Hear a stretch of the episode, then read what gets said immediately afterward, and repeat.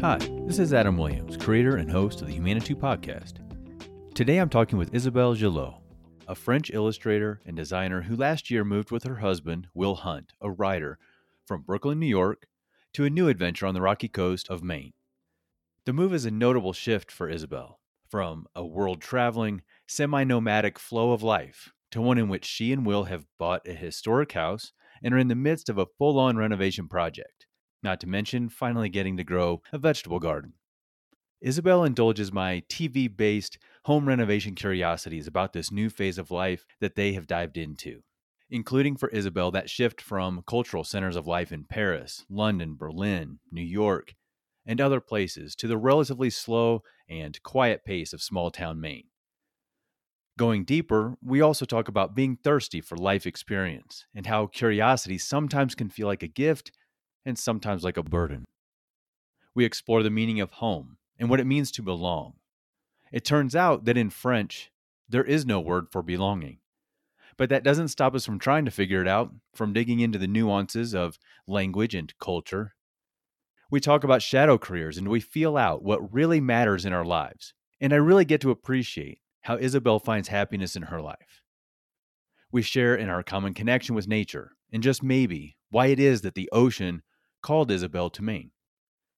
Given her broad roving experiences, including opening her own online shop, Isotopia, for what Isabelle playfully calls fun illustrated products made by French hands in the USA.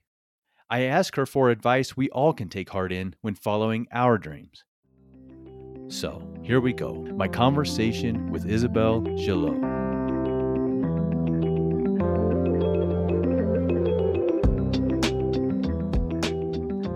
Hi, Isabel. Welcome to Humanitou.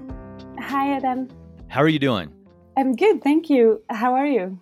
I'm great. I'm great. And I'm glad we get a chance to talk now. I have a lot of things I want to ask you about, and I'm going to jump right in doing that with what to me seems like a pretty big adventure that you're on right now with this huge house renovation. And in the last, well, less than a year, having moved to where you are in, on coastal Maine. And I just want to I want to hear about that. I think there's so much there. you might get tired of talking about it by the time we're done, but how long had you been living in New York City before you made this move?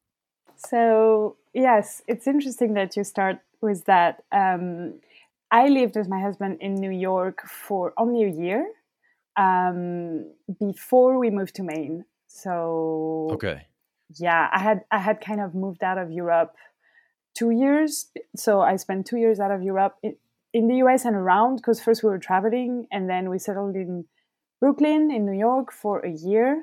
And yeah, and then um, moved to Maine. First, we spent a little bit of time in Vermont um, just when the pandemic hit, and um, and then just decided that we didn't really want to go back to New York, uh, which was actually already in our heads. Um, I had already shifted a little bit in my career, and I think we both wanted different lives outside of big cities. So it wasn't really necessarily connected only to pandemic. It just accelerated, which I think has been the case for a lot of people. Yeah, I definitely understand that. Uh, my family, my wife, and I, and our two young sons, we recently made a move a few months ago further into the mountains. We live in Colorado. And yeah, it's one of those things that we're happy to do, but also there's something about the pandemic experience and having already been about a year into that when we made the move that helped kind of precipitate and motivate that that kind of change in life. And I do think that a lot of changes are happening for a lot of people like that. Yes, I agree. And I think suddenly a lot of things that you didn't think were possible become possible of the way you yeah. work, the way you live, realizing that maybe being at home is not so bad and can I mean can be good if you make it the way you want it to be. Yeah, so I think it, it's it's it's really going towards that direction. You started to kind of set the stage. I want to add to this that before these moves, it, it wasn't just that you had been in New York and eh, you know this huge city, this um, cultural center, center for art, for business, for fashion, for food, for all kinds of huge, amazing, busy things. And then you go to small town coastal Maine. But you had been living for years what you've described as kind of a, a somewhat nomadic, you know, sort of adventuring existence, I think. And you, for so people understand some more context here, that you are French. You grew up in France, lived in Paris at times, in London, in Berlin, in Norway. You know, that's again huge cities with cultural, food, art, business differences than where you are in small town Maine. So I'm wondering if there's more to what drew you out of all of that past history to live where you are and then how that transition has has been going for you yeah so i think it's interesting um, the city life versus um, different smaller town or even countryside life i guess i always thought i was a city person and i was told a lot that i was a city person um, i grew up uh, in the suburb of paris and then i studied in london and then berlin and I think I was just drawn to city, and, and I love cities. I, I really I do. I love architecture and museums and the buzz of the city. And but already when I was Berlin made me discover a little bit a different type of city because it's very big, green. You can go from the city. You take a tram and you're at a lake. Like I already discovered another version of a city which I didn't really know in London and and Paris. Just more aired out and and just just more space and green, lots of green. So I think I was already realizing, oh, that's that's really nice. And then I studied in Norway, and that was already well. First of all, Norway has much less people in general in the country, and it was a smaller town, but it's it's small for other uh, um, country like Germany or, or England. And it was on the coast too. It was in the fjord, and suddenly I was in a complete different. I was in the mountains, like I could walk out of my house and just go for a hike. And that was a huge change for me. And I started to work with nature to connect my work to the natural environment. And I, I think that really something shifted in me uh, then. And after that, I went back to Paris a little bit because I didn't know where else to go. I thought, well, now maybe it's time to go back home in a way. But I always had this weird feeling that I didn't really know where I belonged. Um, and I spent um, I think four or five years in Paris, and it was great. I mean, it's an amazing city, and I I really um, I was cycling everywhere, and I was very busy, and I always had things to do, and and it was great. But I was always thinking, okay, what's going to be next? Like I just I think I, I knew I wanted new adventure, and I was I dreamt of living in Rome, and I just still wanted something different um, yeah, and then I just life happened, and I met William, and um, we decided to go to the US, and we we really didn't know where to live either. I always had this kind of situation where I'm like, okay, where should I go? and I don't know how to make that decision. Sometimes I even went for no reason, which I didn't want to do anymore because it's really hard to arrive in a country and you don't know the language and suddenly you're not sure why you're here. So I knew that if I made a movie, it would be for either a job or for like a, a, a reason so that I'm anchored for at least one reason. And I did find an opportunity in New York. So we spent a year in New York. And I think we both realized Will had lived in New York for a really long time. And even before meeting me, was already thinking he wanted out in a way. so I think we were both a little bit excited at the same time, knowing that this wasn't going to be a long term thing. I think Maine just made sense because I always wanted to live, a dream was to live by the ocean.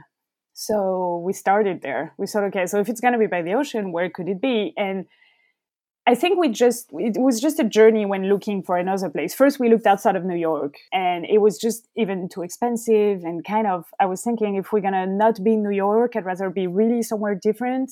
And then Will told me about Maine and how special it is and how there's an artistic community. I mean, there's artistic community everywhere, I guess, but the ocean and I don't know. It's a little bit for me. It's the Brittany of of the US. I mean, the equivalent of the Brittany in France, which is one of my favorite regions. It's it's very kind of Romanesque, and it has like low tide, high tide, rocks, and yeah. And then you just start looking for houses to rent, and there isn't that many. And we just had a crush on this house, and we said, okay, let's go see it. So it was very weird during pandemic time. We drove nine hours in a day to go back and forth because we couldn't even sleep and we just walked around the city and we really loved that little fisherman house and we thought okay maybe let's try this for a year and we see how it goes and then I, we kind of fell in love with maine i have to say which i don't think is difficult because it's really it is really special It's beautiful. I love the rocky beach, rocky cliff kind of coastline.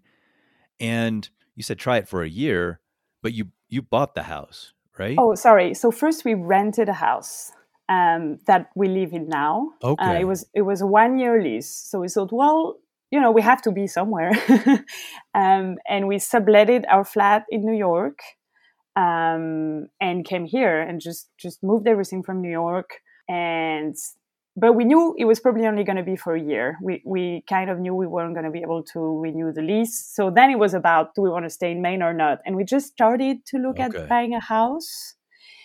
And again had a crash. I never thought this would happen so fast. Like we only saw like a couple of houses and then that house was where we wanted, how we wanted. So it's kind of just it just happened. We're like, okay, well, we're doing this. Um, yes, so we bought the house, but we're not living there yet. We're doing renovations. Well, in the renovations, that's really where I want to kind of dig into some stuff here with these questions because, well, I see that, I mean, and, and by the photos that people can go look at on your Instagram page and what you're sharing of that process, you're doing a huge full on renovation project here. And I see literal and metaphorical layers to this work, right? On the literal side, you're peeling off history in wallpaper, you know, layers over the years and all these things, whatever else you're uncovering. And then on the more metaphorical level, you've talked about this sort of nomadism, this all these possibilities, which I totally understand, right? There's the whole world out there. How do you choose where is it that you go? And and what are the reasons that really anchor that decision? And how long might you stay? Where do you feel like you belong? And so through this process with your husband, Will, uh, now you're also kind of establishing roots of some kind when really you've been moving around, but now you are buying this house and renovating it. And there's just a lot here, I think, to unpack. so, yeah. first, I mean, with this house, how old is this house and and what is the length of time you're looking at for this huge renovation project? So the house, um, th- there's a little bit two different parts of the house. It's like the main original house, which is probably uh, we think we thought from the 1870s, but maybe even older than that. It's it's kind of hard to tell. And then there's been an addition to house, which is much more modern. Okay. Um, so I think so. We took on the project.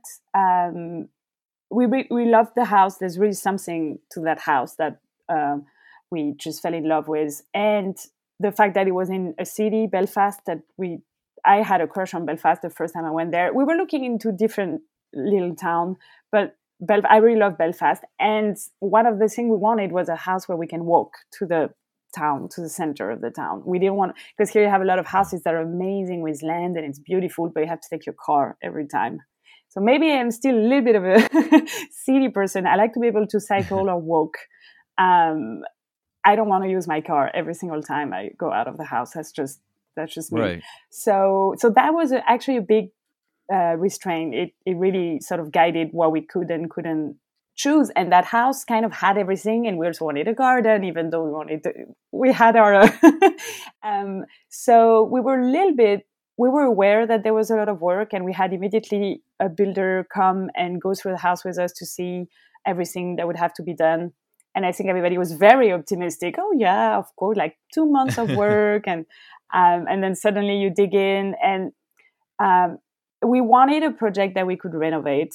First of all, because that's that's what I, I used to do and still do. I'm an interior designer, um, um, and I've worked a lot on on renovation uh, projects. Um, so I really I was so excited about designing our own house, and I I wanted something that we could really make ours. So kitchen, bathroom, everything is redone. Um, but the bones of the house um, had to be good enough. So we only the big what seems like the big big work is that some of the foundation had to be rebuilt. And it's true that the day we arrived and the house was half open and I could see William on the other side of the house throughout the basement, we started to think, oh wow, that is serious. And the builders were, oh no, it's no problem. We'll just we'll, we'll patch it up. And I was like, yeah, I'm sure you will. But so that was a little scary. But in the end, um, the project, so we got the keys in February and we're gonna move in uh, beginning of July, the first of July. so yeah, I guess it's a what's that five months, six months um, work. Okay. Um, we did some of it ourselves, especially the demolition, because that doesn't require too much uh, actual professional skills. We could just sort of Right, get right. on with it. And we'll be doing some of the finishes, um, the painting, and we're doing a little bit of plaster work. And um, yeah, and I've been drawing and designing everything, and it's, it's super exciting. Um, so yeah, so I think there is uh, regarding the more metaphorical. Uh, it is really interesting also because when I arrived in the US, um, we had a little bit of immigration things to sort out, which meant that for a year I couldn't get out of the country, so I couldn't travel yet. Um, I could. I started my own company, so I could work as a freelance, which I'm very thankful that the US uh, allows you to do that, because otherwise I couldn't work either. So that would have started to be really complicated. But so we had this kind of life where I was thinking, okay, so in a year we can travel, so we can start thinking about what we do. But then even when I could travel, I, I'm still I still have to live in the US because of immigration. I can't. We can't just go Okay. live to Europe tomorrow. You have eh, there's rules, and I'm not going to get into it. It's really kind of boring. But Sure, so our, our life was a little bit ruled by by that. And then the pandemic. So when I could travel, we went once back to Europe, and then we couldn't travel again. And I said, okay, I can't let myself, ourselves, Will and I, project our life depending on those rules because you need to have actual plans and you need to still be able to have projects and and I think that's when I started to think okay we're here now and we have to make this work for us. We have to just accept that you know I can't see I haven't seen my family for a while and sometimes it's really hard but also you can't just be like well because we don't know what's going to happen we don't do anything. Um, so I think there is something about the pandemic that has sort of forced me to accept and be here make the most out of it and not always think so next month we could do this and we could go there. Because will is like that too. We would just be traveling. We would want to do a project together and go to utah and we already speaking about going to japan and you know. So i think it also made us realize okay what do we want to do here? We want to have a vegetable garden? We want to have chicken? We want to have bees well that's great. Let's do that um, for now. And and it was interesting to call my family and be like okay so actually we're buying a house so we're actually going to be here longer than maybe we thought. But yeah i think it's really about being here now. I still see it as a like four or five year project and maybe then we want to go back to europe. Like i still need to have this kind of open door. Okay. but for me that's projecting myself much like way further than i usually do. I'm usually like a six months kind of you know i can plan up till six months but don't ask me where i'll be in six months so i feel that i'm uh, i'm growing a little bit there okay. So now I'm curious because I do understand these these feelings, uh, at least on some level, and these ideas. So you're saying four or five years. Okay. Do you see at that point, like, well, let's let's put it this way: is thinking about it that way that you really feel like, okay, we're only going to have this house for four or five years, then I'm going to be ready to sell it because I absolutely know that I want to move on, or is that sort of more of an emotional and psychological thing for you that you might feel trapped or suffocated, even by your own choices, if you're committing to something just indefinitely. yes yes i think i'm just not i don't want to say i'm not good with commitments because i got married and we bought a house and it doesn't look that way Yep. but I've, i have been very independent and and and preaching independence for a really long time. And so a lot of things are new to me and i realized also how great it is to have commitment and to feel that this is a decision you make and you stick to it. And but i do think that i have a problem with thinking this is going to be like this until forever like i need to use my imagination for future projects. So i love to think about you know yes maybe we love this house and really it's like it becomes our haven. So maybe we keep that house and maybe we rent it for a while but we keep it for a Mm. it's our house forever. But then maybe we do want to spend five years in france or in greece or in italy or i don't know um, after that i wouldn't be surprised if we really if if this house in maine became some parts of our roots because it's our first house will and i and it's first time we're doing this kind of renovation project so it's really i think it's a really big thing for both of us so it might stay with us forever but i don't want to think that that means we have to live there and only there forever. I think I, I really need a, a sort of a wider perspective. I completely understand that. And it's interesting how this jives with some of the conversations for my wife and I over the years. She and I are actually about to mark our 18th year uh, together. And we have brought wow. some different personality things into this where that adventuring side is is much more natural and and things for her. And I've had to over the years learn how to loosen up a bit more and more to not necessarily have um, to where I don't have to have things pinned down, to where I don't have to always know. You know, if she says this is what I want to do in six months, that I've had to learn how to loosen up and be like, okay, or it might be something different in six months, or you know, so that free that free flow for me has been a, a growth, uh, you know, practice for many years. I do get it, and it is funny when we're married and when we have something like the purchase of property, like a house.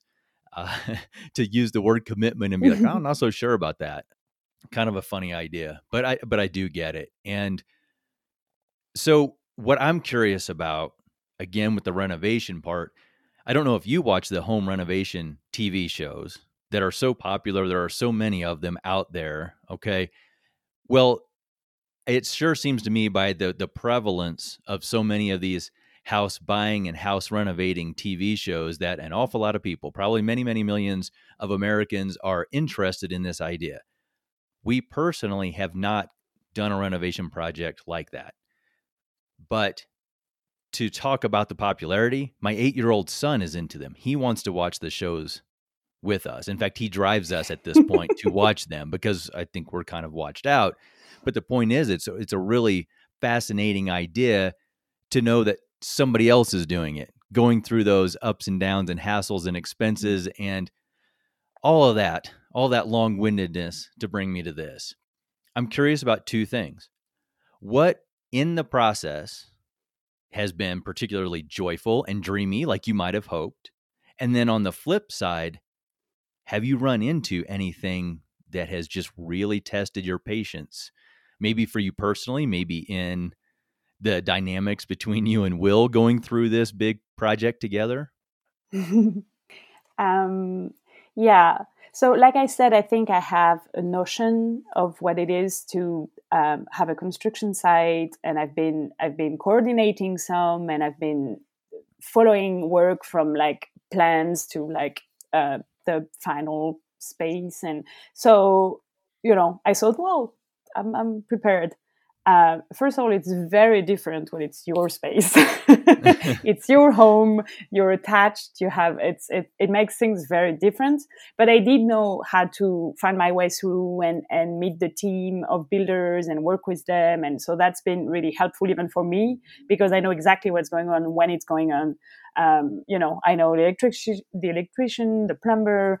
I speak to the entire team, the carpenters. So I, I don't have the fear of how is this going to be and how is this going to look. No, I drew that and we're going to make it look like that. right. Okay. So I think it must be really hard for people who are in the dark, you know, who don't really know what's happening. So for me, that has been really wonderful. And, and again, I mean, I already mentioned that, but designing a space for myself and not for someone else, um, I guess was a little bit of a, of a dream. Um, and and thinking about it with will and and just making it ours because we're basically getting rid of of everything that existed. We we're just keeping the the walls and so that that's amazing. Now we've had setbacks and i'm ready for much more to come. Yeah i mean there's always things and and you know it, everything has to be done in its own time. Until now i feel we've been you know there's delays and that's you have to accept that's part really really part of the game. The weather is bad so we can't you know close up the foundation. There's lots of things happens along the way. Um, i was really happy because we i thought we were going to have to wait till next year to start in the garden and we actually because we had the ex- excavator for the foundation we actually managed to clear out the garden. So that was amazing news and i was so happy to think i could start growing things much sooner so good things happen and then sometimes for two weeks nothing's happening and you're like oh my god this is why nothing is happening and so yeah i think you just have to be flexible and ready that some things are going to change this wall is going to be wider so my counter doesn't have the same size anymore so like yeah you have to adapt and and not possibly not freak out. this is part of the new adventure that I started off our conversation talking about, right? Is that to me, this is it's a different kind of adventure than when you're traveling in the world. It's an adventure that is all in this one place and like you said you are much more attached to it. It's very much more personal when it is mm. your house. You're not just watching it on tv and you're not just doing it for a client. Uh that that vegetable garden. You i think that is something that you had wanted for quite some time right? But with all this other moving and not with having your own space in this way weren't really able to do before. Is that right yeah, so it's interesting. In Brooklyn, we had the maximum amount of plants you can have in the smallest space. We started to just every week have new plants and plant little baby plant. We were obsessed and we realized, okay, I think we need a garden. um, and then when we arrived here, it was already July in this house we're renting. Uh, but we thought, you know what? Never mind. We still we hadn't even unpacked that we started to build a raised bed, a small one and we just planted seeds and i was like it's never going to work. It's too late in the year but it doesn't matter. We ha- i have to do it. And it actually worked. We had a few vegetables. I was just so proud and so hmm. happy. So we had a let's say a, a semi uh, vegetable garden but now we really we really have plans and i hope we can again we're going to start a little bit late in the season but i think we're going to try to start this summer. So that's exciting. I think it's ideas like that those those things that you can spend a lot of years. I'm thinking about in my own story that maybe in my 20s there were certain things that were important and part of that was getting out and experiencing things in the world and it wasn't necessarily to have my own space and to literally cultivate and grow something, you know, like in soil, like a garden. But then over time our our ideas and dreams kind of shift. And you could say that's a yes. little dream to have a garden, to have enough space, but it kind of fuels like it's a big dream yes and and yeah first of all it's amazing to have the opportunity to actually do it. Um, and i agree I, I, think there is something about um, i guess that if i if i look back i was always wanting to grow experience. I wanted to see everything. I wanted to know better to learn. I mean i still want to learn a lot but i mean i was really more trying to collect all these memories and these friends and different culture. I, I was always fascinated by like traveling and the differences and learning from it. And uh, I'm sure I, I, like to think that I was nomadic in a way, but I mean, far from it because I'm still, I still kind of, um, made a home everywhere I went. And I think, I mean, I, I did travel for six months really with a backpack in Asia, and that was really amazing. And I learned so much. Um, but otherwise, I mean, I lived in Berlin. I had always a room. I had, but I was also moving constantly with my bags, and I was always like um, just making a home, but it could be anywhere. But I feel that yeah, it was really more about collecting things that I could always keep with me and go anywhere with. And now, and I guess that's what growing old is, even though I don't feel old. But I mean, you reach different stages, I think, in your life. And now I feel that just being outdoors in the garden, hands in the soil, is just such an amazing feeling. And I'm starting to understand why my mom spent so much time on her knees and, and you know, planting and doing flowers. When you're a kid, it's just like, mm, yeah, whatever. Um, right. Yeah yeah so i think it's really phases of life. And now just i remember with will waking up and just running to vegetable garden staring at the tiny plant to see if anything had grown and it just made us so happy. So yeah i think it's just i mean i still love traveling and i would never stop doing that but i think you do want different things a little bit um, and appreciate different things too. That has been fascinating to me to i guess move through some of those stages of life, right? Like you mentioned it when we're kids and we see some of those things that maybe our parents are doing and we're like, well, that's kind of boring. But then you get older and you're like, wow, that's really amazing. And you know, for me it just to have quietness, I'm sure is is something that matters more to me now than it used to. To have a dedicated space where I can do something like this, this podcast or to create, make art, those sorts of things and when we're moving and we're roving around and we don't really have the physical space and we mm. can't do all of those things like have a garden and so i it, it's it's kind of amusing to me to notice these things and these stages and the way that our perspectives change. But I want to ask you about something you said there with collecting memories and those cultural experiences and I that definitely rings very true to me and the reasons that I wanted to go out and travel and to to learn and experience things firsthand, to feel like I'm taking in knowledge firsthand, not just reading about it in a book or watching something in a, a documentary. And I'm wondering what if you know what the what the seed was and how that was put into you to want to travel and was that something that came from your family was that something that came from being european where there's already so many cultures at least nearby compared to what it's like for me growing up as a kid in the middle of the Mm-hmm. US. Yeah, that's that's a very good very good point. Um, so I'm not sure where it started. Uh, one thing that happened is that my parents moved to the south of France, so we were around Paris, um, and I was 16, and I think I stayed um, in Paris with my brothers. I was I was going to boarding school, which is very different from uh, American boarding school. But you sleep at school during the school days, and then the weekend you're at home. So it's it's kind of different. But it was in the countryside, so I wasn't. I didn't feel Parisian at all. That's my point. But still, I didn't want to. At 16, I just I didn't want to follow my parents. You know how you are when you're a teenager. So at that stage, I was a, a little bit of a free agent, um, and I think I started to think, okay, so where do I go? You know, because I don't live with my parents anymore and I can study anywhere I want.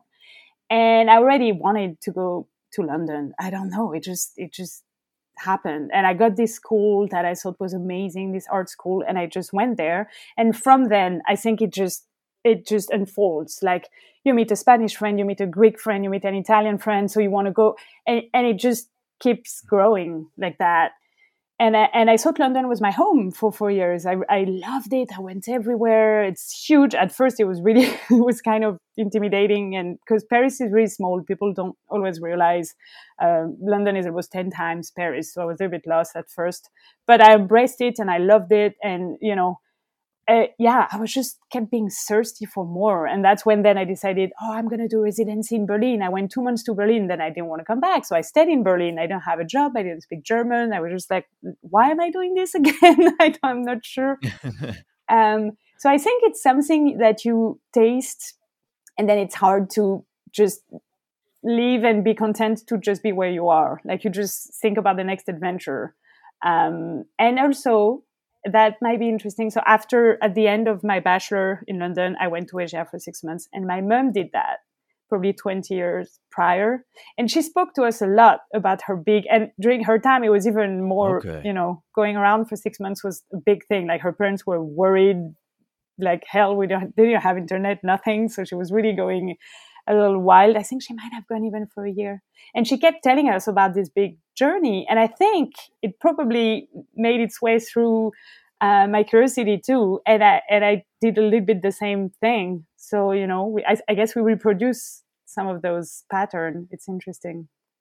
I like that. And I am hopeful about that with my sons. My my wife and I both had traveled a good amount, had different um, international experiences before we even got together, and then we have together. And then before the pandemic, we were able to, uh, of course, we didn't know that was coming. And now we're so grateful that we were able to take a couple of trips with our boys and start getting them into other Mm. countries and to experience other cultures and to do these things. And it's always been my hope and probably our hope that when they hear these stories and they see photos and they understand that, at least for us, it's just a natural, normal part of of of our lives to care about Mm. other cultures and have that curiosity and go out there. So that I hope that when they are young adults, that they are going out and, and doing this and finding their own way too. So I love that your mom was doing that because I do think that that's important. yeah i really think it opens up you know when you're a kid and you hear your mom speaking about the philippines you know you're like oh wow what what, what is this? It's, it's exotic? You know i think it really opens up a little window there where you think oh there are all these places where i can go.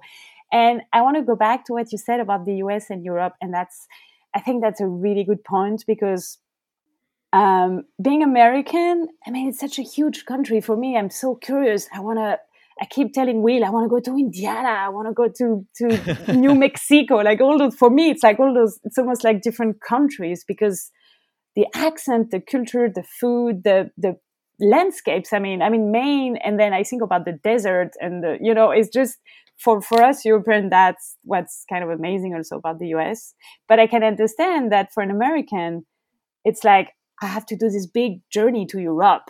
And and I remember meeting American in Europe being like, oh yeah, I'm, I'm going through you know they would go through like 10 countries in like three weeks. And i'm like what? Are you crazy? But because we have the facility to take a train and go to germany and then even if we want right. to push we go to you know all the way to austria. And for us it's like a weekend trip. So we don't realize yeah it's it's it's a very interesting two two separate world a little bit, um, and the way of traveling is very different too. That, that's true. Definitely, because we don't have that kind of train system for most of the U.S. to really effectively be able to work with that. Even if you were to take Amtrak and go across the U.S., wherever it dumps you out might very likely be a small town if you were to try to explore the in betweens, in hmm. between the big cities, right? And then we yeah. don't have great transportation to deal with well how do i get around this town? Unless maybe you took a bike or something but if you're in a big city you know you have more options but it is very different. That's that's the point. Yeah it's hard. And yeah. I agree that so when i was younger europe was especially a focus for me. I was interested in a lot of things in the world but europe especially. So that was a big trip that i had in mind for me. And it took me until I was well into adulthood. I had actually gone through college, I'd gone through army, I'd gone through grad school, and I had taken extra loans, student loans to pay for grad school and then put away several thousand dollars for a summer to spend in Europe. So I'm already in my mid going into late 20s at this mm. point, but it was something that I'd had to do for so long and hadn't been able to do. And then it was only after that that I could settle that down a little bit to say, okay, let me go see more of America in the way that I want to and explore. And from that, I gained a lot more appreciation of those differences within my own country that you're hmm. talking about. So I can drive through Kansas and appreciate, despite it being really flat, and you might say there's not a whole lot there to look at, I can still find a lot of value no matter what state I'm in, no matter what the landscape, no matter what's going on, mm. you know, hmm. what, what's different. So, yeah, it's, I hope that you get a chance to do that, um, to to hit the road and and see more of of the U.S. Then, if that's a curiosity you have. Yeah, and I think that's also another really interesting thing is that when you're younger, I didn't care about going to like the the wine region in France. I didn't. I wanted to go to Germany or or Italy. Like I had, it had mm. to be somewhere else. And you forget that right next door there is so much to see, and even even different time of the day. The other day we had to wake up at four, um, and and we took it. We drove, and we realized the sun sunset was just. I felt, oh my god, I haven't seen that since I was in Asia. It was like purple, red, and I realized, wow, there's also just this possibility of waking up two hours earlier and discovering a complete different it, it just felt magical and i think with growing up you understand that too that it's you don't have to take a plane and go that far away to discover so much. Um, and that's kind of comforting too especially these days um, knowing that is is is great. But yes i do plan on visiting more of the us definitely. So, with this idea in mind of the traveling, and we've already well covered this idea that you have lived in some different places, which, by the way, when you were talking about being a nomad or not, and that you would set down for, say, six months somewhere, I have always thought that that's an excellent way to do that. Not just pass through with a backpack if you can help it, but to actually sort of become part of that urban landscape, that flow, to maybe learn a little bit more than just if you're only spending a weekend there as you know somebody who's there to see the highlights you know to go see the eiffel tower but then yes. not actually go hang out you know in cafes and get to know something local right but yeah. it makes me you know it, it, brings to mind a question that uh, somehow has been in me i think for quite some years which is what really is it that we can define as home what feels like home like where we really belong what it is we really want to have that relationship with because somewhere in there is this balance of, oh, but in three months, I want to go travel to this place and I want to go live in this place. And there's only so much time in life. And also, I want to have this idea of home and comfort. It's like it's, there's a push pull that goes on there. Have you figured out that idea of what it, what it means to you to really have that sense of home and where you might belong? Or does that really not matter because you just want to see the whole world? So yeah, I wish I had a, a, proper answer to that question. I uh, I truly believe it's uh, it takes a lifetime to figure it out. I think I think there's different kinds of home. There are some people who have a family home, which could be a house or a land or a, a, even a town, or and for them it's going back there is going back home. I I don't have that feeling with any uh, particular place. Um, so then it opens up a lot of of questions and possibilities. Where do I belong? And what's particularly interesting for me is that the the feeling of belonging I learned by learning not by learning English, but when I learned when I started to speak English because we don't have a word in French for belonging. I'm sure we have 10 words mm. that could say that, but I have tried, when I try to explain to people, I don't know where I belong. If I try to say that in French, I don't know how to say it, which maybe is why I've, I oh. haven't felt that I belonged somewhere. Um, it's really, it's, it's a really interesting, for me in, in German, they have Heimat, which is a special name for home, which I discovered and also so because I was a little obsessed with actually that matter, the home. What's a home? How do you make a home? How do you feel at home? Um, and I remember those terms, and that's what what make, makes language so fascinating too. So for me, belonging for a long time, it, it was actually part of of a little bit um, a worry I had, or a, a, if I was sad or if I felt depressed, I was wondering where should I be? Like I don't I don't know where I belong. It was really a question for me, and um, I think today I lost a little bit this fear of and i think so it connects also with am i where i should be in my life? Am i doing what i want to do? You know all these questions that just unravel from that one question where do i belong? And it might sound a little cheesy but meeting will for me was a little bit a sense of belonging. Like i feel that i belong mm where he is. It, yeah. it sounds it's just it's no, no, no. it's very simple, but it's true. Now I'm not afraid of of thinking in five years. Maybe actually I love now thinking in five years maybe we can be wherever we want, but we're gonna be together. So I feel that's where I belong, and I have to say I feel every day extremely lucky that I get that part figured figured out in a way. Um, but it's not geographical, which you know maybe that's the whole point. I absolutely feel that um, in fact, the only way that I've come to that answer for myself still at this point is that where my wife Becca and where our sons are, where we are together as a family, that's that's the best or closest I've come to having an answer of where is home. Because and and I've said as much with our sons. At times they get a little anxious maybe when we're out traveling or we're out even if it's just a day trip from home, but we're hours from home and and they really, I think, want to know the comfort of that schedule. Well, how long until we get back to our comfortable yeah. spaces or whatever it is? Where are we going to get food to eat? And these questions that they have that, of course, we have we have in hand. It's you know it's okay. And so, what I have at times reminded them of over the years is, but wherever we're together, we're good. You know, we don't need to worry. Mm. We're in this together. So it almost doesn't matter what comes ahead. If it means getting home tonight, if it means staying at a hotel, if it means going to a restaurant or whatever it is, we're in it together. And to me, that's, he might struggle understanding that concept at 10 years old. But for me, that's what I've realized that sense of home and where I belong is, is just where my family is. So I totally get that. It's not cheesy to me at all.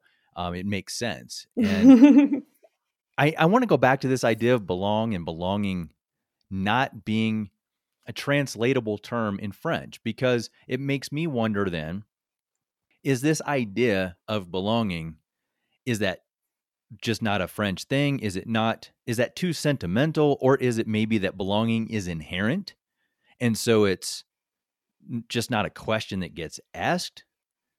Do you have do you have a sense for that why there's not that real equivalent? I know. It's funny because while we're speaking about this, I'm thinking, how would I say it in French? It, it, it, I'm, I'm really trying to figure out how would I. And I remember that once I tried to explain it to my mom, uh, who speaks English, and who gave me a word that wasn't to me satisfactory, but that was closest to where you're trying to say. I can't find it right now, which is silly. Um, but I think there is a um, there's a word which is more appartenir, which is more which means more it's belonging, but more in a, a, little bit more in a material kind of way, like having something. Um, and you could, yeah, I can't, it's really hard. And I wonder why. And I wonder if it's because, why, okay, so the real question I think is why does the English language has such a specific word for for belonging. And something belong to someone someone belongs to a place like it's it can be used in different ways. And yeah did french people didn't need to feel like they belonged somewhere? I don't know. It's it is really it it it, it would be worth looking into that. Why why don't we have a, a, a particular word for that? I think it's an interesting question which makes me wonder if it's more like is that something that, and this this probably is rhetorical probably not something that, that you can answer but i am while we're thinking about it wondering is this something that came about we'll say in english and, and in the us then the use of it as say mindfulness practices or going to mm. therapists and where we start really kind of digging into ourselves and these meanings so whatever the history of all that is and maybe has been just in recent decades maybe that's a newer kind of let's let's see how we think about ourselves. Let's have some self inquiry and ask some questions of ourselves. And somehow, this idea of, well, where do I belong? Because we're talking about emotions here, emotionally, spiritually, psychologically. And maybe that's just not been a thing so much where it's evolved in the language for French people with really a, a much longer history than we have. Hmm. Yeah, it's it's really interesting, especially because I often so language is really interesting, and Will and I we kind of we joke a lot about our, languages and what's missing in your language and what's missing in mine. And usually I find that there are not enough words in English to say all the things I want to say. And I find that some words you can use like you go you go ahead you go forward you go like there's a lot of words it's just the same verb and you just it it's declined a lot and it's used in a lot of different ways. And in french i feel that we have a word for everything. Like this is said differently from this and that's not the same. And a hat what does a hat mean? We have 10, 10 names for all different kinds of hat you know? So we laugh a lot about that. I always say oh there's not enough words. But then we don't have the word belonging. So you know that's that's interesting. Let's we've talked some about your youth a little bit but i'd like to go into that a little more if you don't mind because i'm often curious about where we all come from and what those shaping experiences were. You said you grew up outside of Paris, at least in a suburb, um, for part of that time. What else was going on there? What what were the influences? Maybe that was family, or maybe it was the environment around you. Are there particular memories from that time that that you really hold on to, for for better or worse, maybe? Yeah, so I was actually born in Marseille, in, in the south, on the Mediterranean.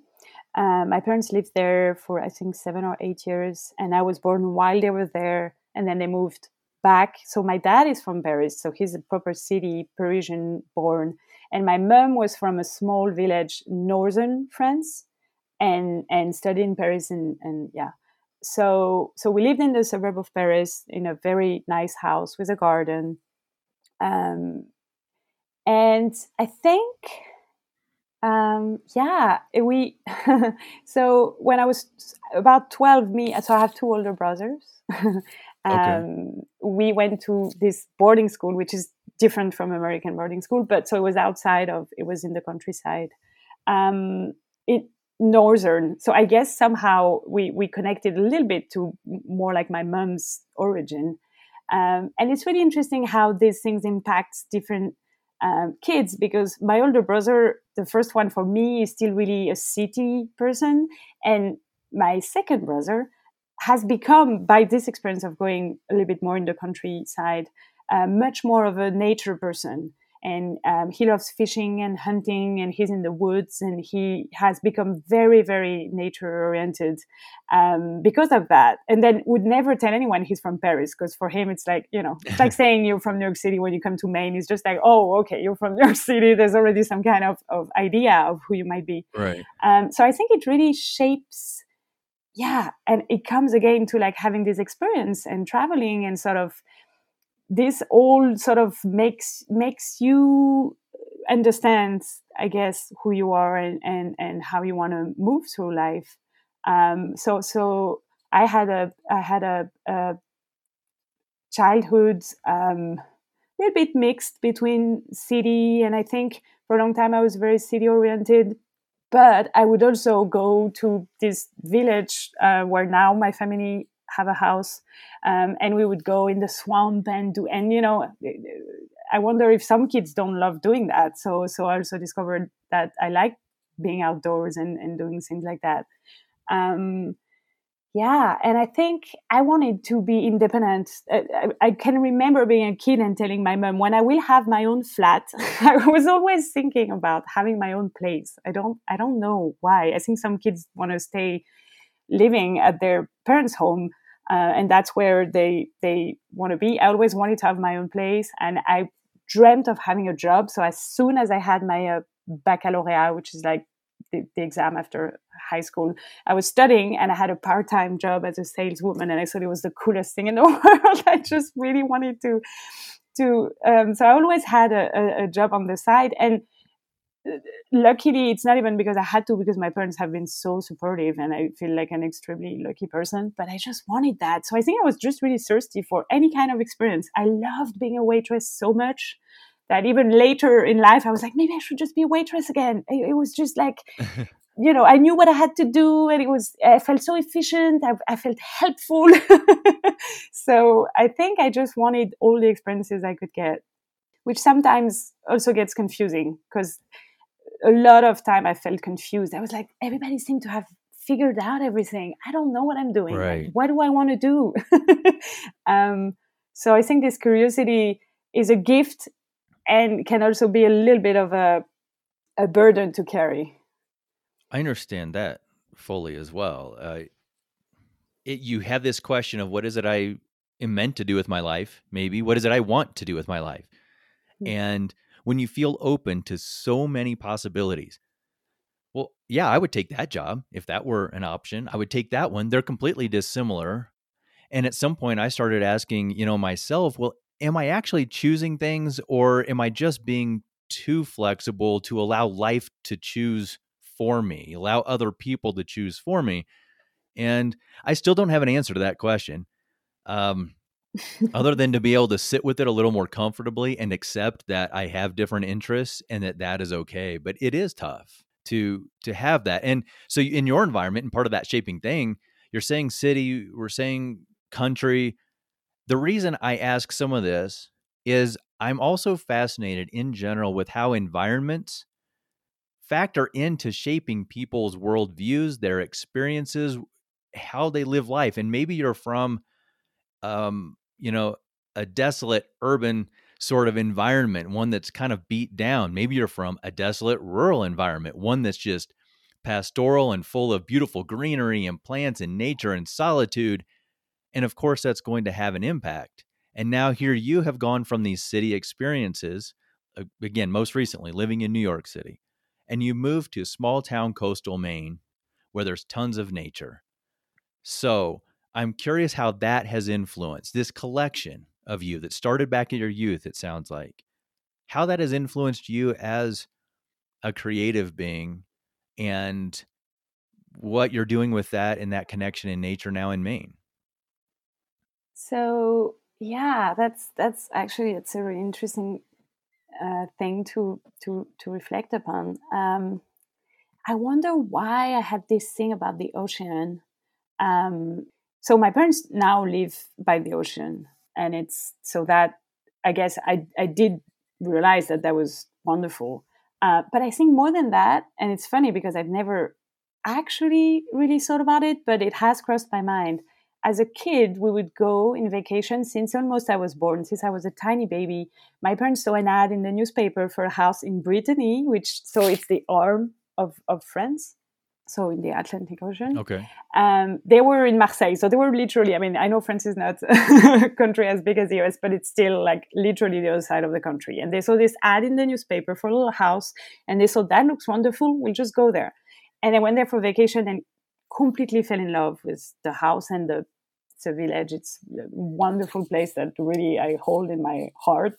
Uh, and they went there again and again and again every summer since I was probably I don't know 14. And we kept going. After that, it got you know more complicated because everybody has different lives and everything, so you don't do family vacation that much. But we kept going back. I even went back alone with my brother uh, just for four days. We just we had to see. It's called Ile Tudy. It's it's beautiful. Um, and I wonder if somehow this hasn't always been within me that I just wanted some kind of scenery like that because Brittany is really it's kind of special, but it's also it can be terrible weather. It's very capricious. It's not you know it's not like the Mediterranean. It's it's really a different feel, and there's something very um, there's some solitude to it. I think people who go there also like to be by themselves and and in in nature and are not afraid of like bad weather and sort of grumpy people in a way.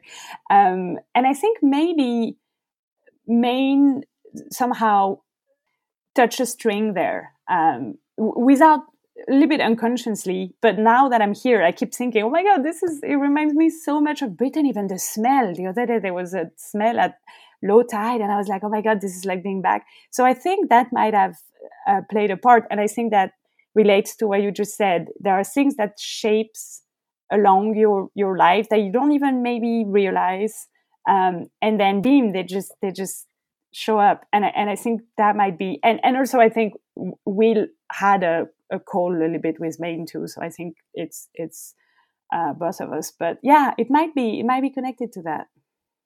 In that nature, it I, I think from what I see that you making your illustrations, from things that I see you post on Instagram and share, I, I think that you and I both share this love and connection with nature. Is that is that a fair guess there?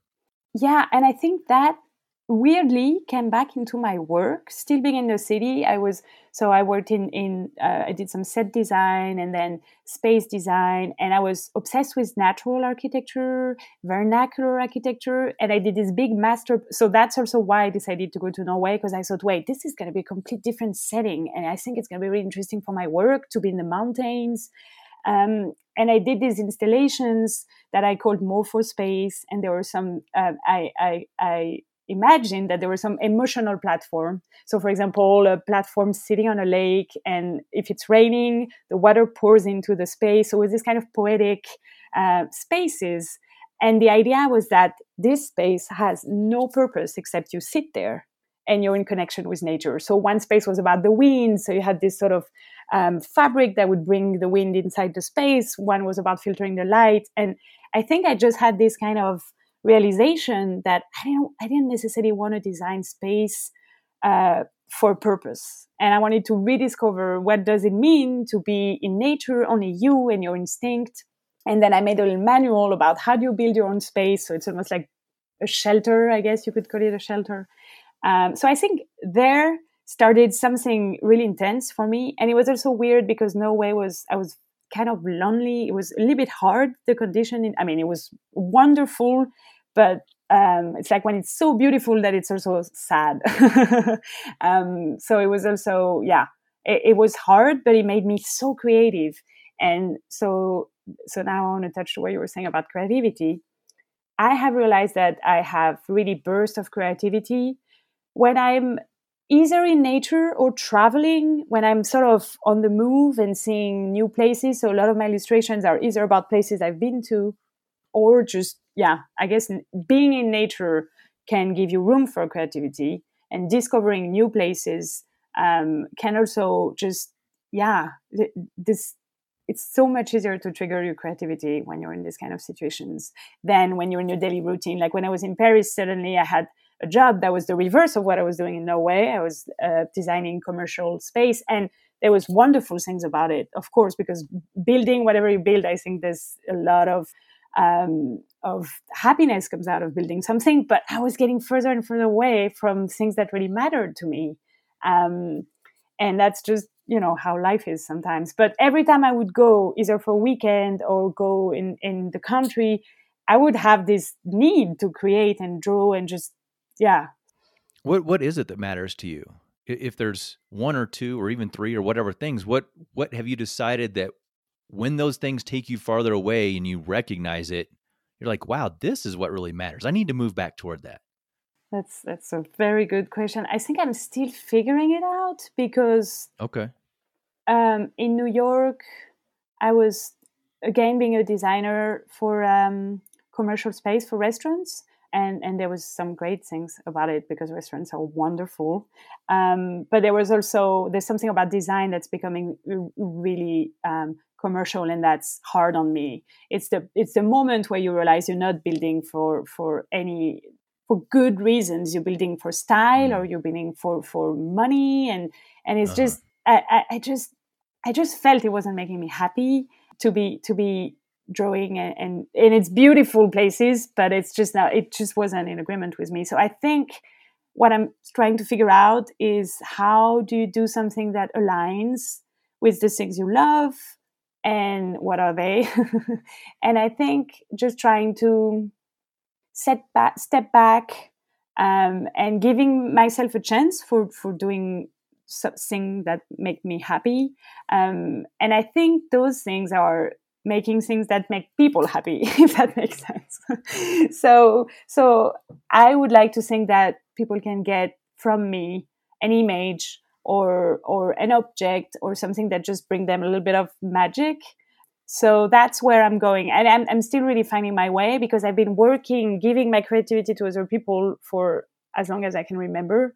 Um, and now i'm really doing it for myself i mean and then hopefully putting it out there in the world. Uh, but i'm still figuring out uh, how does it leave? How does it yeah go out there? I think figuring it out is is a lifelong thing whatever that it is right and yeah so you're talking about commercial design, and I'm thinking about shadow careers. These careers that we have that sort of are these shadows, they're similar to what it is we want to do. If it's being creative in a certain way, but we're not quite doing it that way. Instead, we're like, well, I can get a job using my creativity in this way. And it's not necessarily the way I would dream about, but hey, it's cool. And I can make a living. And I think we all, uh, for a lot of us, especially who enjoy those creative fields, we we end up with that. And those shadow careers can be fulfilling in certain ways, but it keeps, at least for me, nagging that the purposes of my doing this aren't quite in alignment with what I'm really after. And what I've come to on this is that we can only feel what that answer is. And by going in nature, for example, is when we get quiet and we have a better chance to connect with that. But it's it's almost like this nearly perpetually elusive idea um, but I'm going to guess that you're really on it. You're onto it. You're feeling it out. You moved domain. You're doing this thing. And you opened up your own online shop for the work that you're doing, right? Isatopia. Yeah. Tell tell us about that. Yeah. So um, I totally agree, and I like the term of of um, shadow career, and I think that's also how you learn um, how you learn where you want to go uh, and for me, I think a, a, a, barometer, a way of knowing when I'm stepping out of where I, I, I want to be, even if I don't know where it is, is when you wake up in the morning, are you excited about your, it's as simple as that. Are you mm. excited about going to work? Or are you excited about your next task? Are you excited? And when you start dragging your feet, because I'm not a person who drags my feet, I'm usually like, I, I really, I'm very active. And when I start dragging my feet, something's off and I've tried in the past to switch completely, leave my job, try new things. And it's just, it takes time to figure it out. That's exactly what you said. So I think um, having, again, having will is really helpful because when you're doing it by yourself, which I did, the fear of just not making it at the end of the month often made me take on, another job hoping you know that that might be better. And then three months later being like okay that wasn't it. So um, having will being very supportive and telling me you should do it. But what i did is that i started again drawing. So I moved to the US with Will and we went uh, through Mexico for eight weeks. And I thought, I have to be doing something. Uh, and even before that, we traveled in the US for a month and then Mexico. And I thought, I have to be doing something. I'm not the kind of person who can just like, oh, you know, we'll, I'll, we'll see what happens. So I started drawing and I studied Disatopia. I was like, I'm just to draw, draw, draw, uh, whatever, where we're going, and I'm going to share it. And I made a platform online, a website. And then when we were in Brooklyn, we often work during the weekend. So Will would work on his writing and I would draw. Um, so I was a designer during the week and I, I would do illustration during the weekend. So that was kind of my transition. And then when I started dragging my feet in the morning, I said, okay, I need, this is not working. And it wasn't even going to Maine that made me, it was a decision beforehand, even before the pandemic really hit, where I kind of told my job that I wasn't going to be full time anymore, and then wanted to try to be Disatopia full time wherever that was going to lead me. And then everything happened that we moved, and I said, okay, now that's my chance because it's much easier to do what I do being in a small town Maine than in New York City where you have the pressure of money, rent, lifestyle. Right. Um, and I think that was also the big change for me is I realized we don't have to do that. If we want to, we can, you know, make make enough money to live in a city like New York or Paris, or, but we can also have different lives um, where suddenly I don't even want to buy things anymore because my life is not really about that. Um, and I don't know, it's been a complete uh, game game changer for me um, to just change my lifestyle and realize that this allows me to try and build my own profession to try and make and it's funny because i think about this really really dear friend of mine who so many times has heard me say I don't know what I'm doing. What is it that I really want to do? I don't know where I'm going. And she was like, listen, if you can't find the right job, make your own job. What is your own, like, just invent it. And I was like, yeah, that doesn't really mean anything. And I think that's what I'm trying to do now. And I haven't figured that at all. Is that Disatopia is growing. I'm taking classes. I'm I'm happy because I'm making and I love the different hats and I'm never bored and it's always exciting. It's very scary. I'm not gonna lie. There's a lot of um, scary things but it's a real adventure and i think yeah i'm figuring out what's my own uh, what's my invented job. I often ask people what they've learned um, you know from their experiences or from all these these shaping formative things right? What have you learned so far in life? But the way i want to ask you about that is if there's something that you've kind of been able to boil down or feel like for now you really have maybe figured out about following your dreams in general, right? Because you've traveled a lot, you've done a lot of these things, you've now started Isatopia. And just what have you learned about following those dreams in your life, following your heart?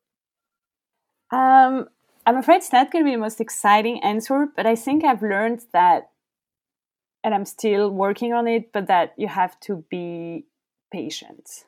That being frustrated because you're not where you are, uh, you're not where you want to be, because you haven't done that travel you really want to do, because you've always wanted to live in this city and not where you're living now, is not actually helping. Um, mm. So being having faith in the fact that things come in their own time too, and that having dreams is amazing. And uh, I have planners filled with like things I want to do and dreams. And I love telling Will we should, you know, have this cabin in Greece and like just crazy dreams. And I, I encourage dreaming always. I think that the most dangerous thing is to stop having dreams. And but I do think that feeling frustrated because those are not happening is is even worse than not, not having the dream. So I think having patience and i'm not a patient person which is why i allow myself to say that. It's very hard for me to think it's going to take time you know just have faith. So i would say yeah keeping in mind that being patient and that it's never too late for things to change or for for for changing things yourself even. Uh, and maybe it's not today maybe it's tomorrow but keeping an eye on your dreams and also not letting them frustrate you i think is important.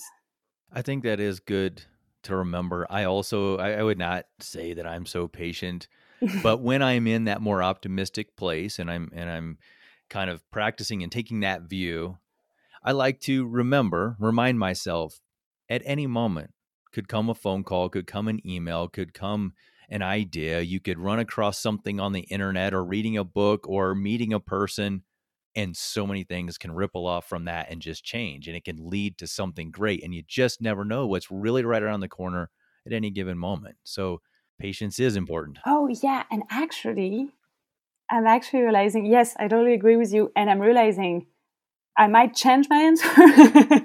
no, okay. Uh, being patient, being patient, I think is the answer to a lot of things, even professionally and personally.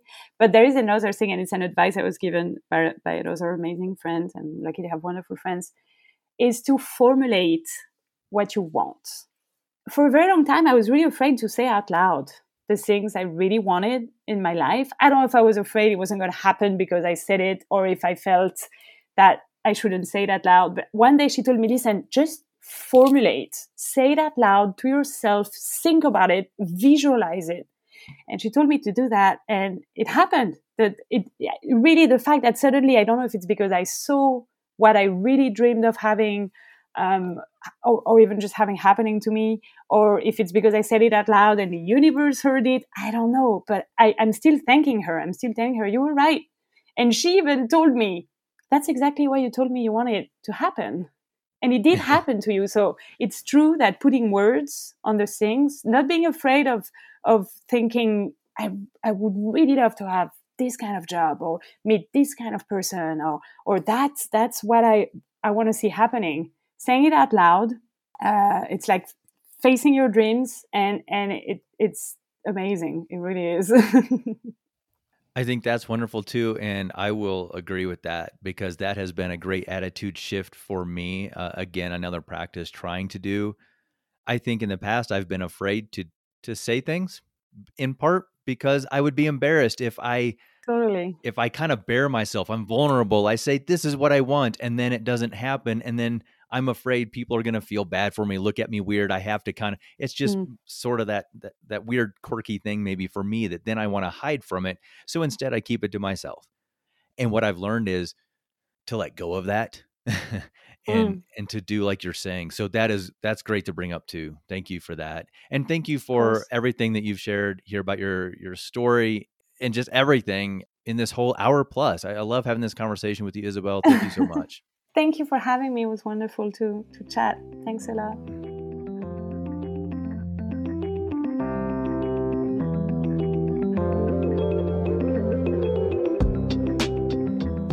That was my conversation with illustrator and designer Isabel Gillot.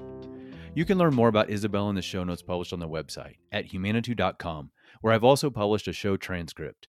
You also can connect with Isabel on her website, isatopia.com, that's I S A T O P I A dot com.